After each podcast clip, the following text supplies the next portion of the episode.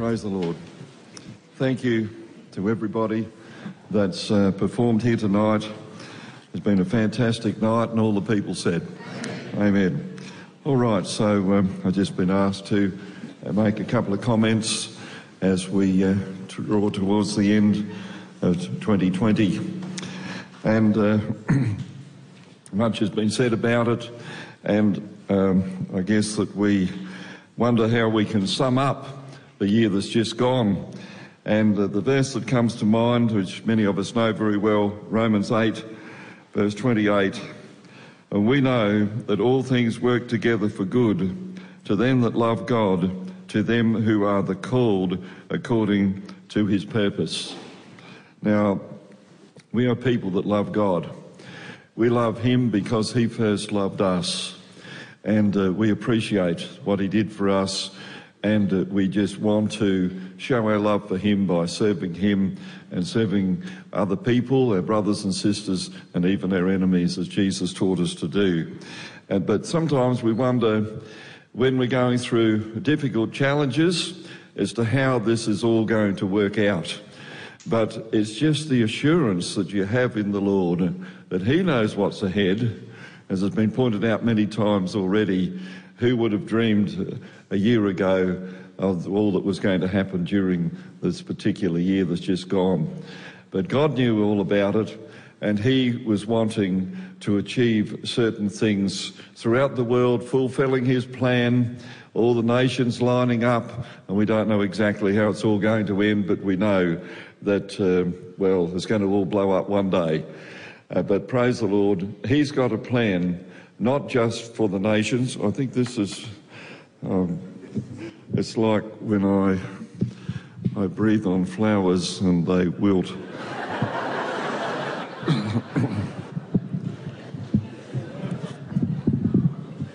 I was never very good with flowers.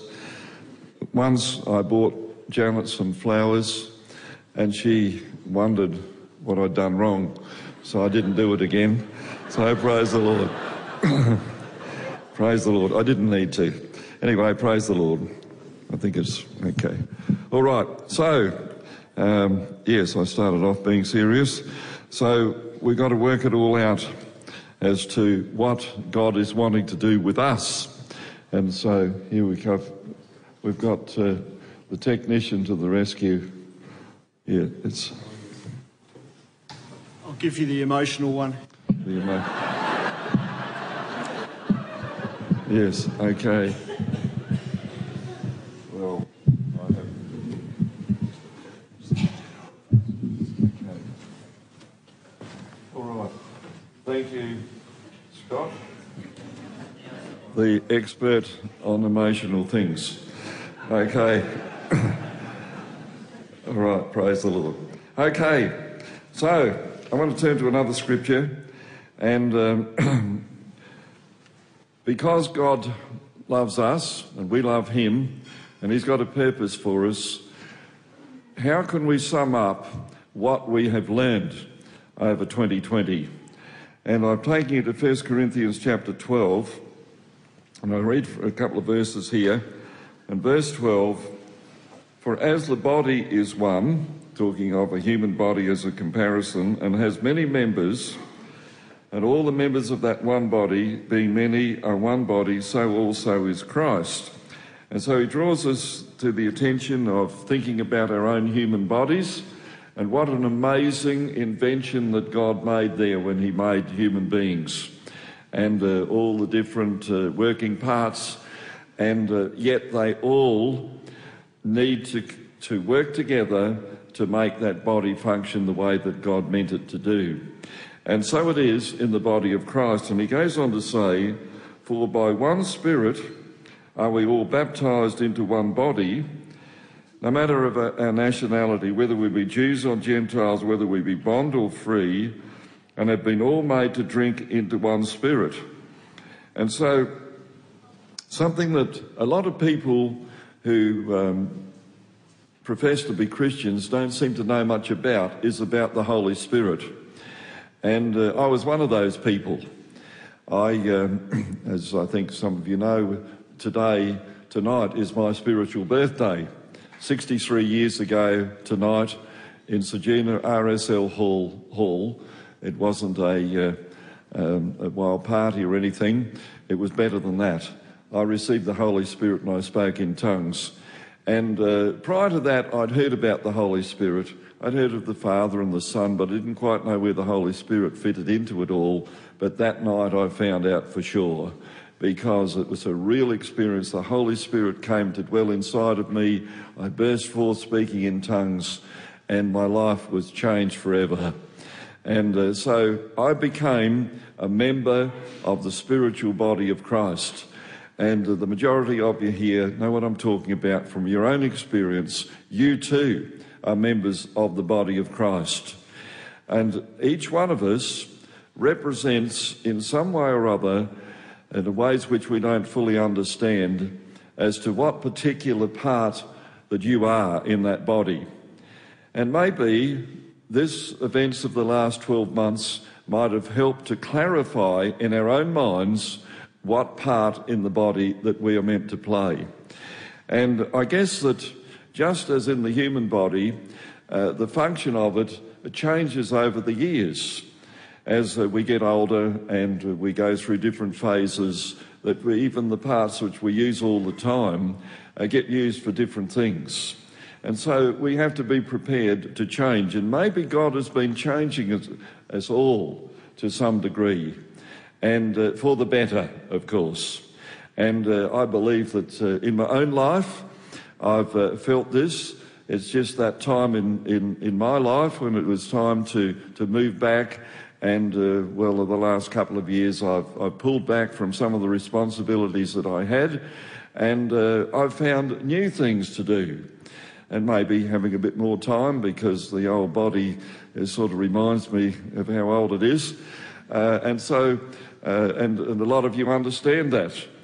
And so, for others as well, as you grow from childhood into uh, adolescence and then into maturity of uh, adulthood and uh, maybe into marriage and families and all these things, well, uh, your roles change to a degree. Anyway, let's have a look a little bit more here. Uh, it says, For the body is not one member but many. And it says, If the foot shall say, because I am not the hand, I am not the body, is it therefore not of the body? And so it's quite an interesting thing here. He's, uh, he's got our parts which aren't designed to speak, actually talking to each other. And uh, so we've got a foot. Uh, well, what do you use a foot for? Well, it's uh, pretty handy if you want to get somewhere, and so you use it to walk around on. And what do you use your hand for? It's something different. Some people can walk on their hands but most of us prefer to walk on our feet. And so our hands are a very useful part of our body. And uh, so, but one can't say to the other, well, uh, uh, because I'm not what you are, well, I, am jealous of you. And so maybe the, the foot could say, well, look, I, I, wish I could do all those amazing things you do with the hand, or the hand uh, vice versa. And it, it just, it just sounds silly to talk that way. And of course it is. And it's silly for us to, uh, to wish that we were something different. God has made us the way that He has made us, and He is wanting to continue to improve on what our particular function is. And uh, using these illustrations, we know that hands can do amazing things, but they need to be trained to do more things. And, and so it is with the other members of our particular body. We read here, and if the ear shall say, Because I am not the eye, I am not of the body, is it therefore not of the body? And if the whole body were an eye, where were the hearing? If the whole were hearing, where were the smelling? We need all of these limbs and uh, senses to make our body operate to its best ability. But now has God set them in the members, every one of them in the body, as it has pleased Him. So let's bear that in mind. All things work together for good for those who love God, for those who are called according to His purpose. He has a purpose for each and every one of us. And I'd like to think that over the last 12 months, that many of us have a clearer picture now of what our particular function in the body of Christ is. And it may have altered to what we had uh, had been doing quite successfully before, or maybe we were frustrated because we didn't quite find where we fit in. But what I have observed, and I think this is observed around the world, is that there is a pulling together of the body of Christ. That the part that we know about the revival fellowship throughout the world. Let's read a little bit more. It says, uh, If all were one member, where would the body? But now are the many members, yet but one body, and the eye cannot say unto the hand, I have no need of you, nor again the head to the feet, I have no need of you. No more, no, much more, those members of the body which seem to be more feeble are necessary.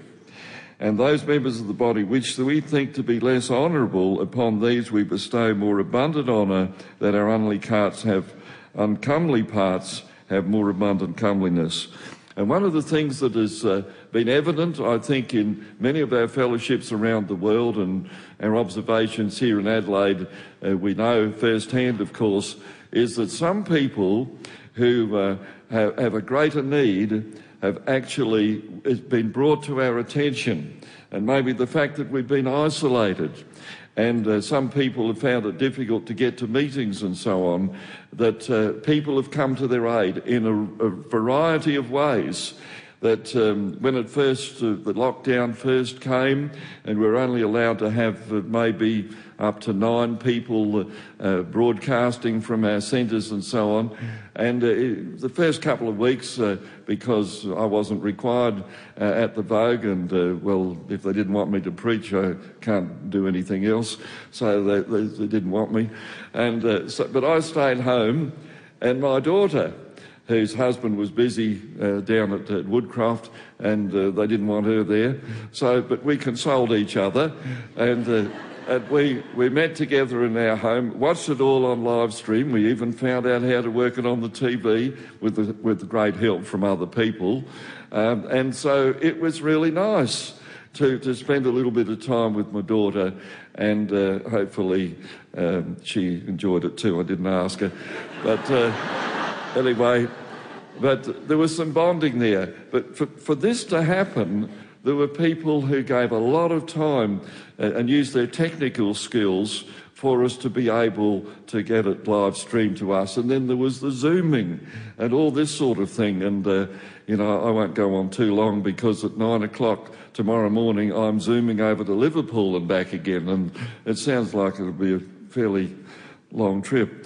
And uh, so, uh, but anyway, it was all these sort of things and the, the area that I'm involved in, the South Vogue group, that, um, that uh, Andrew, our area leader, he divided it all up into various sections and he gave uh, uh, particular brothers, would you look out for these uh, people here? And they might be looking after two or three families each and so on.